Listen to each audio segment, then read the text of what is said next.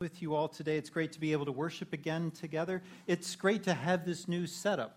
Uh, I really appreciate all the work and effort that people put into this. I especially appreciate your willingness to go along with this. I know it's very difficult when you walk into a brand new setup and you think this is not where I sit, and I don't. I, I reserve those seats. Thank you for your flexibility.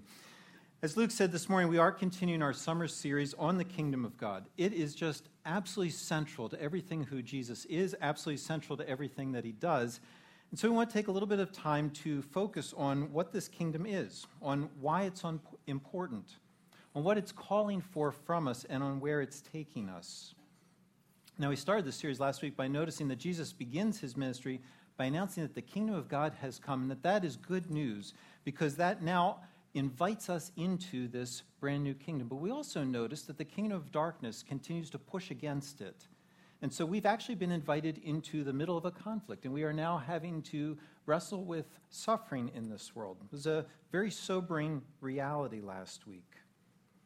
This morning, I want to have us focus on something a little more encouraging, and that is to look at the nature of the kingdom of God, the nature of what is built into its DNA, uh, and to notice that the kingdom grows and that it grows dramatically, it grows all on its own. That even though it has these really tiny little beginnings, once it begins, that beginning is enough to guarantee future dramatic growth that goes well beyond anyone's reasonable expectation. Now, the growth that you find in the kingdom is analogous to the growth that you find in the physical universe. It's actually an extension of the principle that you find in the physical universe that healthy things grow. I remember meditating on this reality a number of years ago. Sally and I bought a fixer upper, and the yard was just an, an absolute disaster. But had this one glorious tree in the backyard. It was a sycamore. You could not get your arms around it. Split off into three trunks way up above your head, and then towered for another 80 to 100 feet. Gave all kinds of shadow uh, shade in the backyard, and so we built this play structure for the kids underneath. Did some garden beds there. Extended the patio around to the side and you could sit outside underneath the shade of this tree and just enjoy being outside. And no kidding, two weeks after we finished the patio, this thunderstorm came through the area. And this microburst in the middle of our backyard took that tree completely out. That's why I know it's 80 to 100 feet long.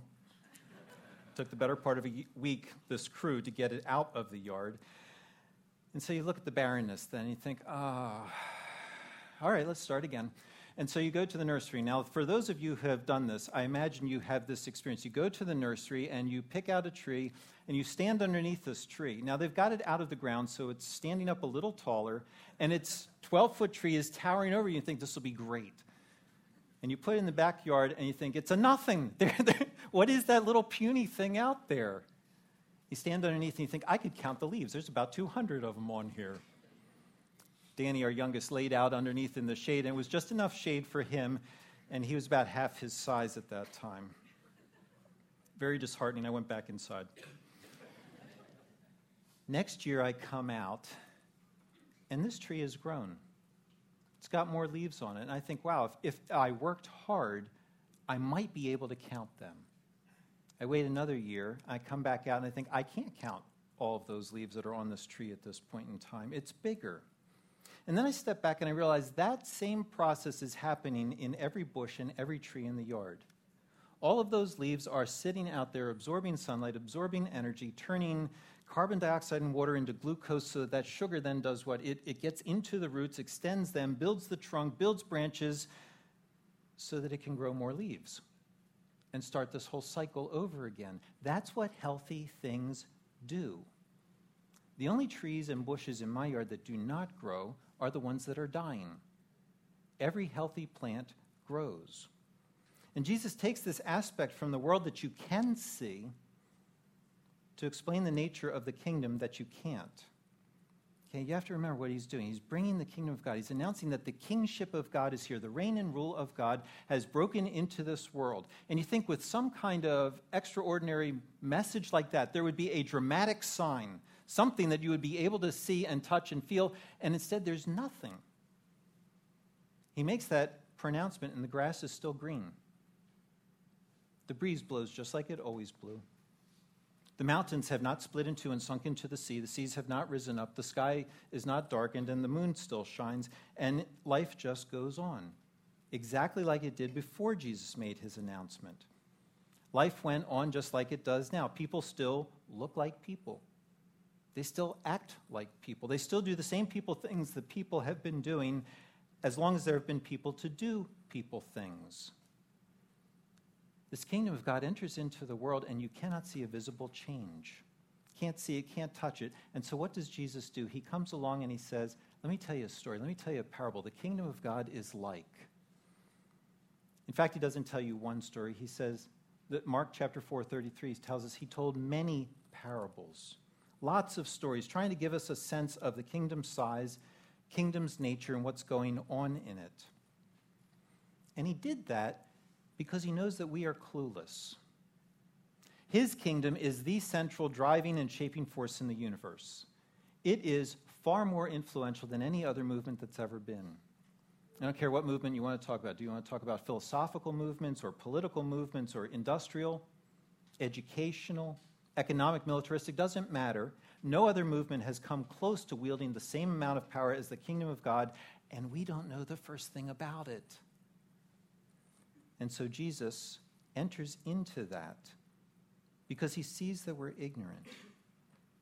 That means that as you read the parables of the kingdom, you realize you've got a lot to learn about the kingdom, but first, you have a lot to learn about Jesus. Listen to him teach, and you'll recognize something about his heart.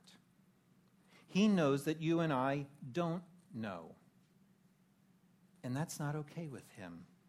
So he does something about our not knowing. He steps into that and he tells parables so that we could know. And you realize in that moment, He wants us to know. He wants to share things with us. He's being relational, He's coming near, He's sharing Himself in that moment. He's not simply giving you facts and figures, information about what the kingdom is like. He's giving you a sense of Himself, He's relating to you. So when you hear His parables, don't just zero in on the impersonal information make sure you see how personal it is.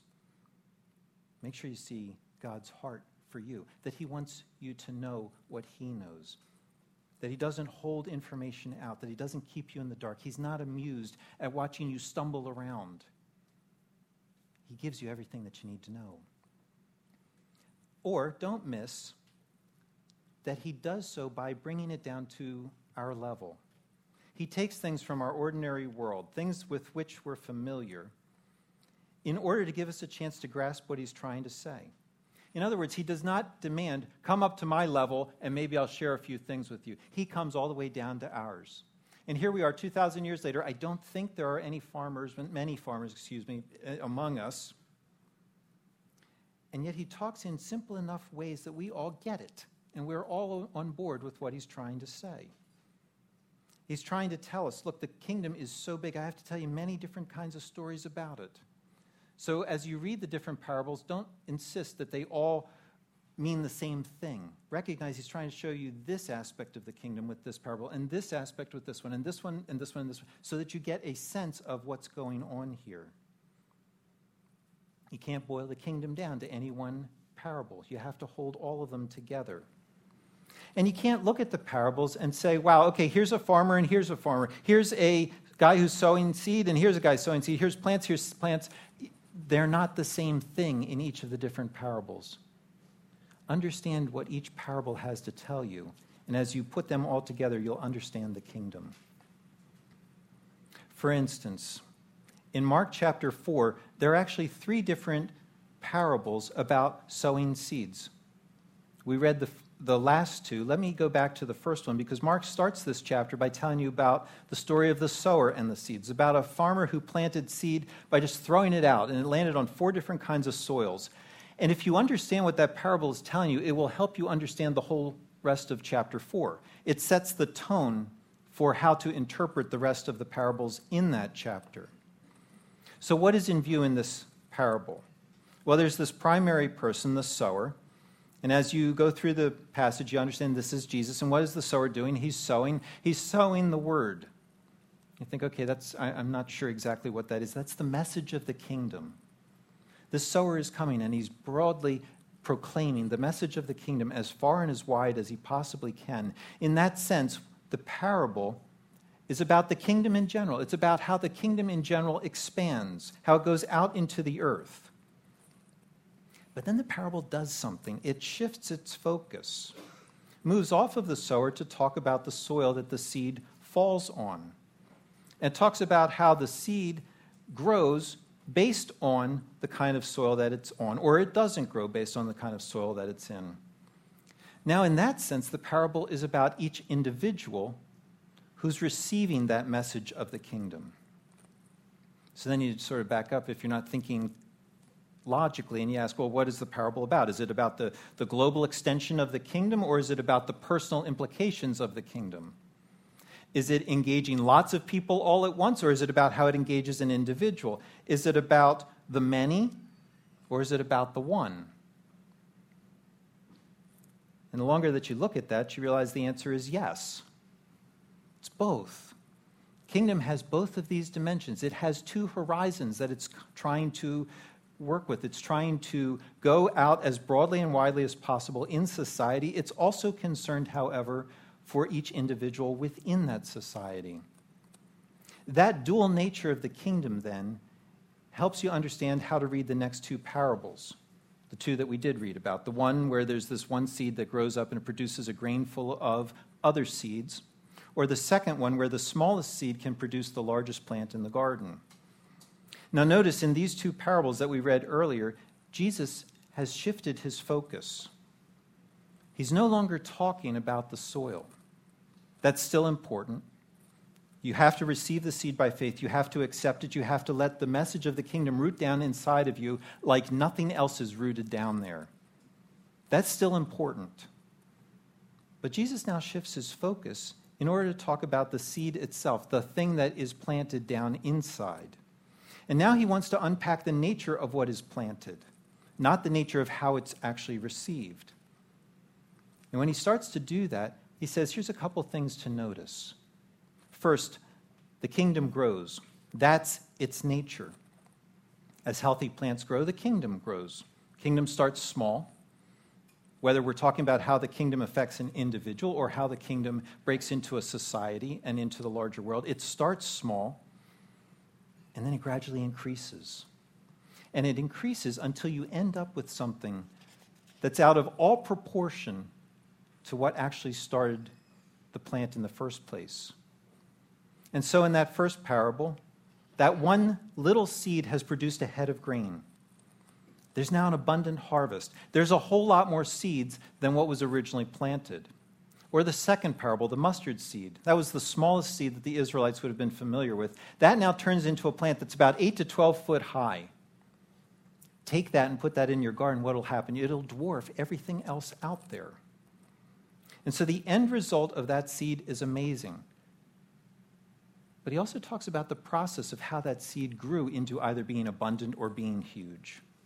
And you look at it and notice that it's slow, it's quiet, almost unnoticeable, imperceptible. Verse 27 the farmer doesn't know how it grows, but it's also steady, it's persistent, it's inevitable. Doesn't matter, verse 27, what the uh, sower is doing, day or night this seed is growing. Once that seed is planted, once it's in the ground, nothing stops it from growing. In fact, you can throw up all kinds of obstacles, and when that seed is in the ground, it's going to grow anyway. The most that you're going to do is slow it down as it overcomes those obstacles. Tim Keller tells a story. This is something that he learned from the preacher G. Campbell Morgan. And in Keller's words, the story goes like this Campbell said he was in Italy and he was in a graveyard, and he saw that there was a huge marble slab over some man's grave. But an acorn had gotten into the grave, you know, about 600 years ago. And out of that acorn came a shoot. And out of the shoot came a tree. And out of that acorn had come a tree that had grown up so big and so tall that it had split the marble slab in half. Now, common sense will tell you here's an acorn, here's a slab. Who wins? 1,000 pounds is down on the acorn. Who wins? It's a no brainer, no contest. That's right. No contest. The acorn will always win. The acorn always wins. Why? Because the acorn is alive. There's something inside of it that grows because it can't do anything other than grow. That's how God made it. That's what they do. And therefore, you can drop a thousand pounds of marble on top of it, and the only thing that you'll do is slow it down. That's why Jesus tells stories involving seeds. When you pit organic life against hard, stony obstacles, life always wins out because you can't stop it. Now, you don't have to go to Italy to discover that. You could come over to our backyard told you earlier we were doing a lot of landscaping. There was this shallow depression area where we had a daffodil bed. And I dug up all the daffodils and we put in uh, somewhere between one and two feet of soil to raise the grade up to where everything else is. But I overlooked one daffodil. And you know how I know that I missed it? Because every spring for years, this one solitary daffodil would push up through all of that dirt and create this plant every single year. The seed always wins. Or maybe you've had this experience for those of you who garden. You look at all the weeds in and among the flowers and you think, I don't really want to get down on my hands and knees and pick them all up. You know what I'm going to do? I'm just going to dump mulch on top of them. You probably don't do that. The Smiths have tried this. what happens when you dump mulch on top of weeds? You slow them down, but that's all A couple days later, there they all are, letting you see themselves again. Now they're even better, uh, gr- growing better. Seeds grow, it's what they do. And that's what Jesus says happens in the kingdom. It's what the kingdom does in you personally, it's what the kingdom does in this world. You think, okay, well, is, is that growth in terms of size? or in terms of depth or, or in terms of influence? Well, just like we said earlier, the answer is yes. In whatever way you want to think about the kingdom, it starts small, but it grows in ways that you could not have anticipated. I want to show you a video. This is by a couple, Isaac and Heidi Botkin. They've taken one aspect of that growth how far the message of the gospel has spread across, geographically around the earth. And they've mapped its extent through history and then they animated it. Now, as you watch this video, up in the upper left hand corner, you're going to see a counter running. That's the year that, that's going through. It starts just a little bit before Jesus uh, died and rose again, and it runs through the year 2015. And while it's counting through the years, pay attention to the white blob on the map because that'll show you how far the gospel has spread at that point in time. You'll see a couple other colors there. They, they, they, they sort of do that for contrast so that you can see some of the other empires and world dominating uh, kind of movements. But let's watch now the spread of the gospel in a minute and a half.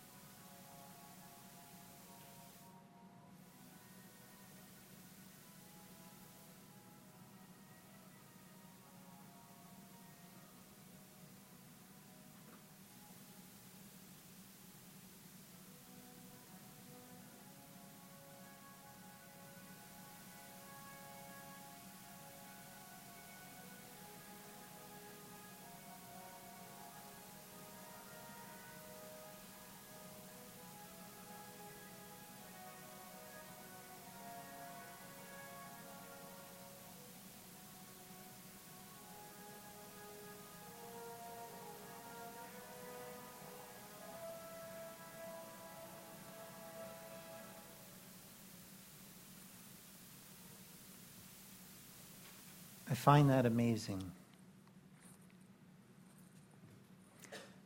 The kingdom of heaven started on this earth with one man, small, ragtag bunch of followers. Did not look all that impressive. And from that kingdom, from those tiny, very humble beginnings, that message has grown to spread across the world. Why? Because the kingdom of heaven is like a mustard seed that, when planted, grows out of all proportion to what was sown.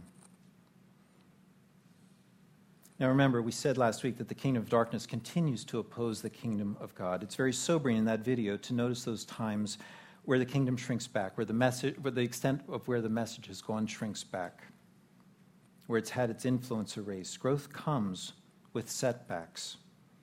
But what do you know? You know that in the end, growth wins. That does not mean that everybody gets saved. We will study some parables later on that show that. It doesn't mean that we are going to have a world without suffering. The church must expect persecution until Jesus returns. But it means that we do not need to be scared when the secular world is antagonistic.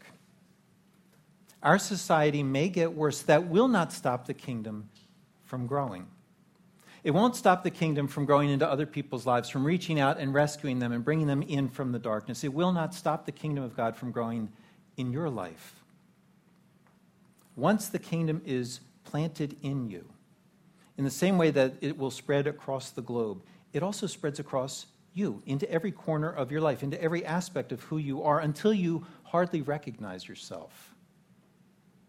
One day you will be pure and holy, just like Christ. You're on that road now if the kingdom has been planted in you and if you've received it. It does not matter how small that start is. If Christ has planted the seed, it will grow until one day it towers in you and in the world. But why does it grow? You look in those parables, you realize there's purpose here. Growth is moving the plant towards something. It's not growth for growth's sake. We appreciate the, the benefit of having our lives renewed. That's wonderful. But Jesus has something else in view here, something that moves outward. He has in view replication and being beneficial. Okay, let's take the two parables again. In the first one, a single seed produces a plant that then produces many seeds that get harvested. In other words, that one seed replicates itself many times over, it multiplies. And when you hear it that way, you realize this is Genesis language, isn't it? This is creation language. It takes you back to the dawn of creation as God commanded each living thing that He created be fruitful, multiply. Multiply according to your own kind, after your own kind. He expects that same fruitfulness of His kingdom. We're not talking here about the physical world multiplying physically, we're talking about the spiritual dimension of the world, multiplying spiritually, so that what is sown in you grows until what comes out of you are many little seeds that can then be sown elsewhere. Or you can look at it from the angle of the mustard seed. When that seed grows, Jesus draws our attention to the plant, how the change in the plant now benefits things apart from the plant itself. It, this, this little tiny round seed now has what? It has branches. It has things that the seed itself did not have. Branches that do what? That provide places for birds to build nests. Where the birds do what? They have a home. They're sheltered. They can live out their God given purpose of being fruitful and multiplying. And so Jesus doesn't say, says that the kingdom doesn't simply cause you to grow so that you can replicate yourself. That is part of what it does. But the kingdom also causes you to grow so that you can be a blessing to the rest of creation, a little bit like you were talking about earlier uh, when you were sharing. This sense that as you mature spiritually, as you become more like Christ, his character causes you to think, to act in ways that are helpful to the people around them, around you, in ways that provide goodness to them that improve their experience of life. The kingdom does not grow inside of you for your sake alone. It grows inside of you so that you will have an impact on other people for the sake of the kingdom.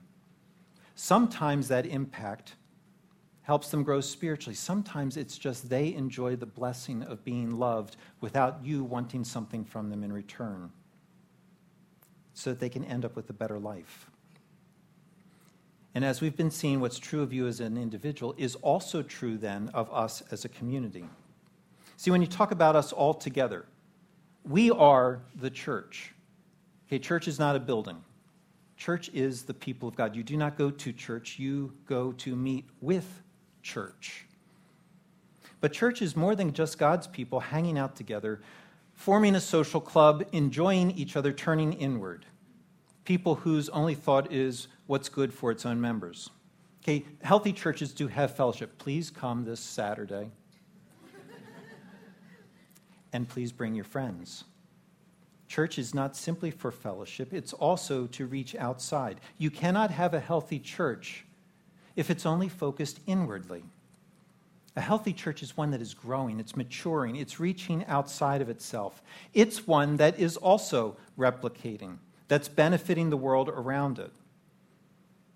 It's a church that's reaching out to invite people to know the King. It's also trying to care for people like the King would if he were here. Okay, you have to keep in mind this is a world that's hard to live in. It's a world of darkness. Jesus enters into that darkness and he brings light and he brings health. Part of that is by teaching people, here's the kingdom. That was extremely helpful. Part of that is to give people a taste of what that kingdom is actually like. And so Jesus didn't just talk, he healed people, he fed people, he freed them from demonic oppression. He set them free from all of the ways that the world is broken. He gave people a taste so that they understood this is the goodness that I'm talking about that the kingdom brings. And that's the same calling now that we have as church. We've been set free from the curse of sin and death because Jesus brought us into his kingdom. That means then that we want other people to experience that same being set free. And so God's people move out into their communities with words, but also with actions. Words and actions that communicate this is what the king of the kingdom is like. He's been this good to us. We want to share that goodness with you. We want to be the branches that help you create homes that are actually worth living in. Healthy churches look outside of themselves because they share God's heart of seeing his kingdom replicate itself, but also seeing the kingdom impact the larger world. But they have a crazy kind of way of, of looking outside themselves. They understand the power of seeds. That what God plants in them has the ability to grow into something that nobody was expecting. Healthy churches believe in exponential growth. They've embraced this kingdom mentality that says you cannot dream too big you cannot imagine a future glory that even comes close to what God has in mind. All of your wildest dreams for yourself, for what Christ is doing in you, they're all way too small. All of your wildest dreams for what Christ is doing among us, they're way too small. Go back to those mustard seeds for a moment. Okay? They're, they're these little round things, they're about one to two millimeters long. God has the audacity to come to a pile of them and say to them, One day you are going to be 10 feet tall. You're going to have branches, and birds will nest in, your, in those branches. Now, what do you think is going through the minds of those little seeds in that moment? Those little seeds are thinking something like, wow, 10 feet tall. What's a feet? Is that like a centimeter? Am I going to be like 10 times bigger than I am already? Branches, I have no idea what he's talking about. Nest bird, never heard of him. They have no idea what he's talking about. His plans for them are so far beyond them in their little tiny mustard seed world, they don't even understand the vocabulary. It's beyond them to imagine what God has planned. It's probably beyond you to imagine what God has planned. It's beyond me. It's not beyond God. You cannot dream too big for what God has planned. You cannot dream too big in your life. You cannot dream too big for His church. Let's make it personal. Do you struggle right now with anger and impatience? One day you won't. If the seed of the kingdom is planted in you, you can take that to the bank. It's guaranteed. Do you wrestle with fearfulness and insecurity? Not for a whole lot longer. One day you will not give in to laziness. You won't give in to addictions or pornography or being endlessly entertained. Instead, you will grow. You will grow in love, in joy, in peace, in patience, in kindness, in goodness, in faithfulness, in gentleness, in self control. You will grow and grow and grow until you hardly recognize yourself. You will grow even if you have no idea of what any of those words mean that I just said. You will grow because God will make you grow, having planted his kingdom in you. And if it's planted in you, and you, and you, and you, and you, and you, and all of us together, then this church will grow. We will reach out to our different communities that we live in with the message of the kingdom. And this church will give people a taste of what it's like to be with the king. And it'll call people to come to the king, and it'll grow. Or to put it in language that you are more familiar with, it will grow to ignite a gospel spreading movement through multiple local congregations in the greater Philadelphia area and the world so that individuals, communities, and cultures are renewed in Christ. It's our mission statement. Do you believe that? Do you believe that for yourself? Do you believe that for us as Renewal Main Line? Do you believe that for Christ's church in this area? Or do you struggle? Do you look at how the church is increasingly being pushed to the margins of our society, out to the edges, out of the centers of power and influence? Do you look at that and think that that movement, that push, then drives how you think about the church? Do you look at how our values, the king's values, are less and less involved in social policies and are more and more publicly ridiculed? Do you look at that and allow that look to drive how you think about the church? Do you think to yourself, no one likes us? I can't talk to anybody about my faith at work or in my neighborhood. Nobody takes Jesus seriously. People aren't going to church. Churches are dying off. You know, the best that we can hope for is just that they'll ignore us and leave us alone.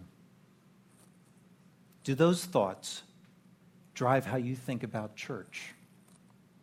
Or maybe your focus a little more personal. You look at your life and you think, I'm such a mess. Christianity does not seem to work for me. I have way too many issues. They're not getting better. I try and I try and I try, but I keep failing. I'm never going to be a good Christian. The best that I can hope for is to fake it and hope nobody notices. Do those thoughts drive how you think about yourself? If you have thoughts like that, if you're consumed with the obstacles that are out there or the obstacles that are in here, what are you saying? You're saying that the thousand pound marble slab wins. You've decided it's just too much. You've decided that the acorn of the kingdom does not stand a chance. You've forgotten the gospel. You've looked outward and seen the ugliness that's there. You've looked inward and seen the ugliness that's there, but you've forgotten that kingdom growth does not depend on what you can see, it depends on what is sown. And it depends on who's doing the sowing. See, if what was sown was a counterfeit faith, a fake faith, some kind of religion that tried to come to you and say, here's how you can turn yourself into a good, decent, upright, moral person who's successful. If that's what was sown, there is good reason to believe that cannot stand up against what you see out there and what you see in here. But that's not Christian faith. It has nothing to do with the gospel. The seed that Jesus plants grows. And when it grows, it's unstoppable. Jesus plants joy. Joy takes root and it grows until it pushes out despair. He plants charity that takes root and squeezes out meanness and pettiness and spitefulness. He plants goodness that pushes out wickedness. He plants compassion and concern that work to sweep away injustice. He plants generosity gets rid of greediness. He plants self control that destroys addictions of all kinds. He plants hospitality that eliminates self absorption. It opens up your calendar, it opens up your checking account. That's what the kingdom does that the king plants. But what, if, what do you do if you don't believe that? or if you struggle to believe that? What do you do if, if you want to believe that you can't dream too big for God, but you struggle? You know that you dream way too small, and you don't know how to stop doing that. What do you do if you say, Bill, I, that sounds great. I can see that I give way too much credit to everything lined up against the kingdom, but how do I believe? How do I do that? See, that's where the issue needs to be. Jesus brings his kingdom and he says, What? Repent and believe. Repent of thinking way too small. Repent of giving God too little credit and believe. Believe that he wants to do more in you personally, more in us together than any of us, me included, have yet dared to believe. How do you do that? How do you believe? You have to do some hard work. You remind yourself, you have to think. You remind yourself of this kingdom that's already been planted. See, faith is not this blind leap. Faith has reasons. There are reasons to believe. How do you find them? You have to think. And so you go back to the source. You go back to the king. You go back to the one who's sowing the seed of the king, kingdom. And you look at him and you think, wow, he looks really small. Comes from a poor background. He wasn't politically or religiously connected to the power centers of Israel. He had no real following. He looks really small. His methods look really small. Called people to be his disciples who were not the movers and shakers of his day. He went around doing what? He went around talking as though that's powerful. He went around helping poor people as though that was going to get some kind of movement going. He looks small, his methods are small. Everything about him challenged Israel. Israel was expecting a Messiah who was mighty and conquering, and this was not it. And then look where his plans end up. It looks even smaller than small. He's arrested, stripped. His body is absolutely broken. He's crucified. He dies this long, agonizing, shameful death of a criminal. And at this point, when he's in the tomb, a grain of mustard looks bigger because the grain of mustard is alive. If this is all there is to the king, dead in a tomb, then there's no hope for the kingdom. Which means there's no hope for you because there's no hope for the king. But then Jesus does something. He rises from the dead. He lives out the reality of another parable. Less than one week before his death, he told his disciples in John 12, 24, Truly, truly, I say to you, unless a grain of wheat falls into the earth and dies, it remains alone. But if it dies, it bears much fruit. And then Jesus does what? He died. He's talking about himself. Jesus is that seed that died. He is the seed that was sown alone. But he's no longer alone because he didn't die for himself. He died to take away your sins. He died to give you his righteousness so that you could join him in his kingdom. He's no longer alone. He's the seed that grows and produces a crop of others that are just like him. He's the plant that ends up towering over all the other plants, provides shelter for every single person who comes to him for protection. Look at him. Look at the seed, not just the sower. Look at the seed. Look at this tiny little beginning of the kingdom. And then remember that video. And you realize that this small seed has produced exponential growth across the planet. Your hope is not that you can grow on your own. Your hope is that God has planted Himself inside of you, that the Spirit has connected you to Himself, that He lives inside of you. And if that's true, brothers, sisters, you will grow. You don't have any other choice. Look at him and believe. Lord Jesus, we are absolutely dependent on you. We are desperate. Lord, I will speak for my, my brothers and sisters in faith. Lord, we say to you, we believe, help our unbelief. Lord, grow faith inside of us, even if it's as tiny as a little millimeter long seed. Plant that deep inside of us. Give us receptive hearts that want you. And then, Lord, amaze us at what you will do in us. Let us praise you for all eternity, for the growth of your kingdom in us, for the growth of your kingdom in this world. Lord, let us begin now as we close today. In Jesus' name.